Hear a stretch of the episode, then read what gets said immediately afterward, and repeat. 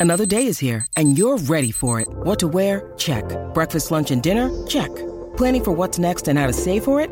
That's where Bank of America can help. For your financial to-dos, Bank of America has experts ready to help get you closer to your goals. Get started at one of our local financial centers or 24-7 in our mobile banking app. Find a location near you at bankofamerica.com slash talk to us. What would you like the power to do? Mobile banking requires downloading the app and is only available for select devices. Message and data rates may apply. Bank of America and a member FDIC.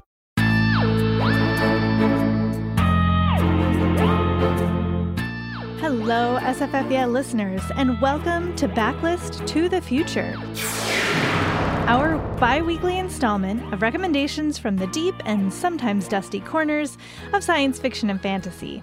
Because one show every two weeks is just not enough to cover all the books we want to talk about. I'm Jenn Northington. I'm recording on March 26th, and today I'm talking about series spin offs. And what I mean by series spin offs is series that have spun off another series. Although there are different ways to do this, and the examples I'm going to use are different approaches. But I think it's a really interesting thing that happens not all that often, honestly, in sci fi fantasy. And so I'm always curious when I see it to think about, you know, do you need to read the original series before you read a spin-off? How appealing is the spin-off to the fans of the original series? I just feel like there are so many questions around it that are interesting to think about and play with. And so yeah, so we're going to talk about that today. But before we get into that, let us do our sponsor, which is our very own Book Riot newsletters. Did you know that we have over 25 newsletters covering every genre, as well as book news and deals? Sign up for book deals to get notified about the best book sales of the day, handpicked by our editorial staff. There's Today in Books, our daily newsletter, summing up the most interesting headlines from the book world every day. And don't miss our newest newsletter, Our Queerest Shelves, which will deliver LGBTQ plus news and recommendations straight to your inbox starting in June. We've also got newsletters for horror fans, romance readers, YA lovers, mystery thriller aficionados, and more. Just go to bookriot.com slash newsletters to sign up for the newsletters that are most interesting to you. That's bookriot.com slash newsletters. And if you're not already subscribed, do not sleep on the Swords and Spaceships newsletter, which covers sci-fi fantasy. Alex does an amazing job. All right, so let's talk about some series spin offs. I don't know why I had to sing that, but I did. I'm cheating a little bit here because one of my series spin offs is extremely recent. It's not exactly backlist, but whatever. I'm making the rules today. So, the first book I want to talk about, which is my fantasy pick, is Blood Heir by Ilona Andrews. This is Aurelia Ryder number one, series wise, which follows Kate Daniels number 10 and I have talked about the Kate Daniels series on this podcast and others before, I'm pretty sure. Uh, I think folks who are longtime listeners will know already, but just to recap for those of you who are newer, it is an urban fantasy series that takes place in a world where magic has returned, but it comes and goes in waves. So sometimes the magic's up and spells work and your card does not work. And then sometimes the magic's down and your car works, but your magic doesn't, and you don't really 100% know what's going to happen at any given moment.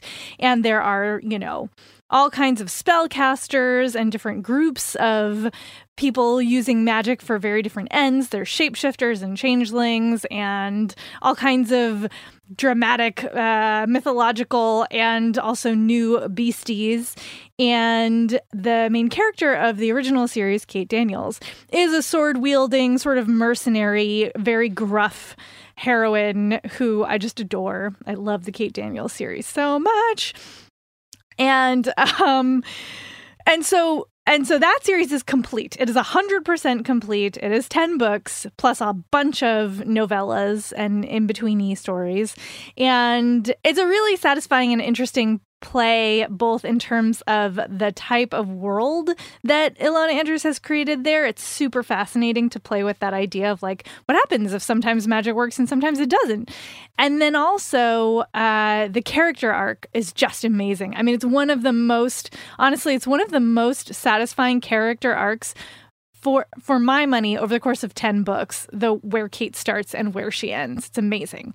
So i'm a huge fan but also i've i've heard multiple times from people who are like uh i don't want to read 10 books. Like can i just pick up this one or that one? And as far as kate goes i think you can skip book number one although you should probably read it anyway. But really, I would not skip a single of the of the other ones because the characters and the character arc, like I said, build really well from one book to the next, and you learn so much about the world and the big bad as well as the villain of the week in each installment. So I do, especially because it's done, I do recommend reading that series from start to finish. But, and this is kind of an interesting story, during the pandemic, Ilona Andrews was asked by a reader fan to just like, please, for the sake of us all, you know, we need something good. Please go back to the world of Kate Daniels and tell us something that happens next. And so they did, because I mean, that's just amazing, but they did. They wrote Blood Heir as a series of installments on their blog, and now it's published and you can buy the book, which of course I did and I love it. It takes place like I want to say eight years, six years, something like that, after the end of oh yeah, eight years after the end of the previous book. And one of the supporting characters, who is pretty central um, from that original series, Julie, is now the protagonist of this new Aurelia Ryder series. And I, when I went into reading this, I was so curious. I was like, how are they? How am I going to feel about this? You know, like, is it going to be different enough to justify? How am I going to feel about these characters and where they've been for the last eight years and what they're up to now? And I was so amazed. I loved it so much, way more than I was expecting to. And then I was thinking, like, okay, if you've never read Kate Daniels, can you read Aurelia Ryder? And like, will you get it? Will you get what's going on? And I do think that this is a yes. I think that the the background is pretty well explained. There are you know a lot of like references to things very short references to things that happened in the previous books. That are not super gone into because you just can't. Like you can't spend all of your your new book looking backwards right? That's not good writing and so some of it might be a little confusing. You'll be like, what? Who? And I think also some of the character interactions will not make as much, will not have as much weight to them. They'll make sense, but they might not have the same emotional weight because you haven't spent, you know, 10 books getting to know these people. So you don't have the same attachments to them that I have. But I think the story is interesting. I think the world is well explained.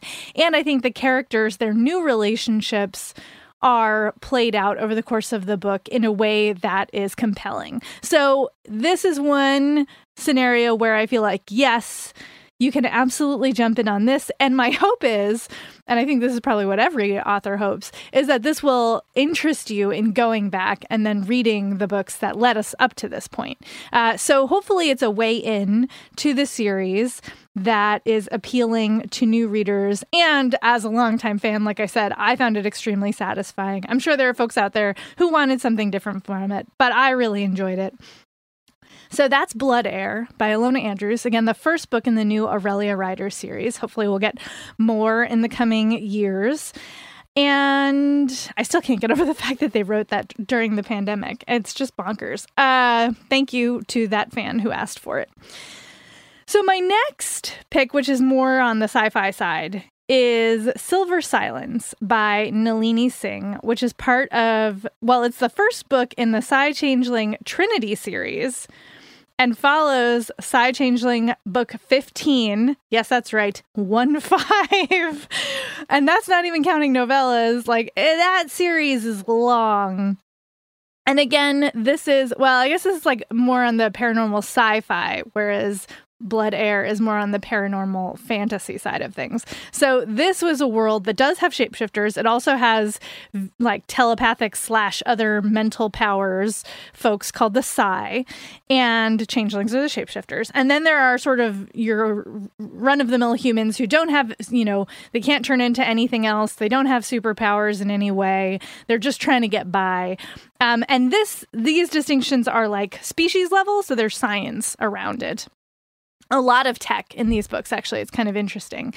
And the tension in these books comes from the fact that the changelings are like very you know they're they're literally connected to the earth in a lot of ways. They live in extremely um, cool environmentally sound uh, developments. And then the Psy are very like sort of disconnected from earthly matters. They're very intellectualized. They don't have emotions.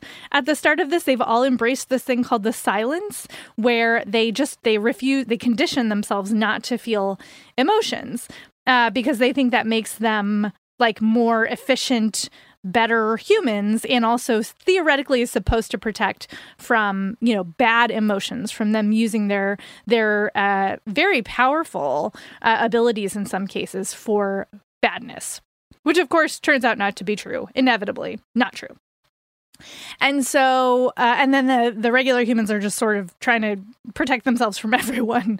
And uh, the this is a romance series, so each book is a different pairing, and they are all sort of, you know, between unlikely pairs. So you know, you have Psy who like theoretically don't feel, but what happens when you start to catch feelings when you're not supposed to, like you've been conditioned not to, um, and how do you as like a shapeshifter ever trust somebody who's a mind reader? You know, there's all of these interesting and very compelling questions. They also always have a mystery at the heart. Um, it's like murdery, you know, kind of stuff, and then very complicated political machinations. There's really interesting power structure stuff in here. Uh, so I I love them for a lot of reasons, not least because every single new character who comes on, because these jump from character to character, they don't stay with the same character each book. The characters you already met are in the background, um, and every now and then they get like a POV chapter, but mostly you're focusing on new folks each book. It's really interesting to have a book like a series spinoff after a book 15 because how do you catch up a reader on 15 books worth of stuff? Like i guess you could say it for 10 books of stuff. Um, but a lot has happened in the Psy Changeling series by the time we get to trinity number one which again is silver silence. And so i do though again i think this is actually fine in that in this case, I don't think it matters that much that you're playing catch up. And let me tell you why. I love this series for the world building, although I do have some quibbles that I will address in a moment. And and it's a really fun world to play around in, but what I really love are these two unlikely people, you know, how are they going to get together? Like that's always, you know, the heart of a romance, right? Is how are they going to make it work? Despite all of the distances and obstacles between them. And there are so many distances and obstacles in these cases that are baked into the world itself. It's not just like, you know, sometimes there's personal baggage and trauma. There's certainly a bunch of that. But also there are like real world issues around these pairings. And so how, you know, these characters are going to navigate that and come together is super interesting to me. And I always enjoy Singh's characterizations. Like, she, I think she's good at writing compelling characters. I do think, you know, like in any series with this many books, um, especially romance series, sometimes it can get a little repetitive. There are definitely books that are not my favorite among the original 15, and I have read all of them. Uh, and I think you can jump around from one book to the next too. I mean, the the overall all plot does go in a linear linear direction. But if you're not super hung up on you know, reading it in order, you can jump around. And I guess for me, that's really what this boils down to is how much of a completist are you? And I personally am not a huge completist. I'm super willing to jump into a series sort of anywhere because I tend to believe that if an author has done their job, I will get at least the basic information I need to understand what's going on. And maybe I'll miss some of the nuances and some of the, you know, the character development, but I'll be able to follow and enjoy the story. And I think in these cases, these authors have done that. They're going to give you the basics. Whether you want to pursue getting the rest of it is up to you. My quibble with the Psy Changeling books is that they are extremely heterosexual. It took just forever for queer characters even to be, you know, supporting characters on the page. And that's something that I hope that Singh continues to uh, rectify going forward because it's a real I think, glaring issue in this series that is otherwise so diverse in so many ways, so inclusive. Uh, it's international. It's it's just it really is well done in a lot of other ways. But that's one of its big failings. Uh, but you know, it, knowing that, you know, self select again, I do think it's a really interesting exercise in how do you maintain the energy of a series over that much length of time and still keep adding new readers. And that's what all all of this comes down to is it's an opportunity for people to find their way in in a more obvious way than just having them be willing to pick up at the newest book whatever number that is and try to figure things out as they go. So Again, that has been Silver Silence by Nalini Singh.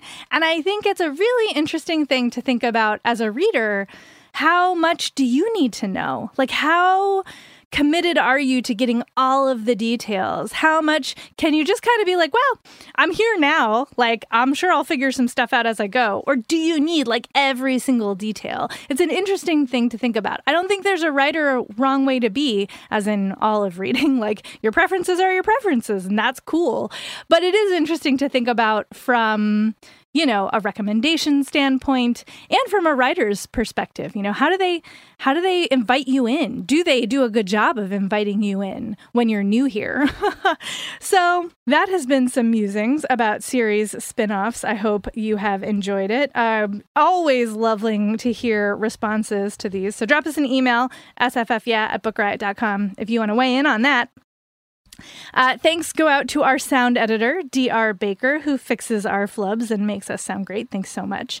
Uh, and thank you for listening, as always. So, yeah, shoot us an email at sffyeah at bookriot.com if you have theme ideas or feedback or whatever. Uh, speaking of feedback, if you are so inclined, please do review us on Apple Podcasts. It helps other folks to find the show. And then in between shows, you can find me on across social media. I am now on multiple platforms again, trying to make a go of it. So you can find me on Twitter and Tumblr as Jen IRL. That's J E N N I R L. And on Instagram as I am Jen IRL. And we will talk to you next time.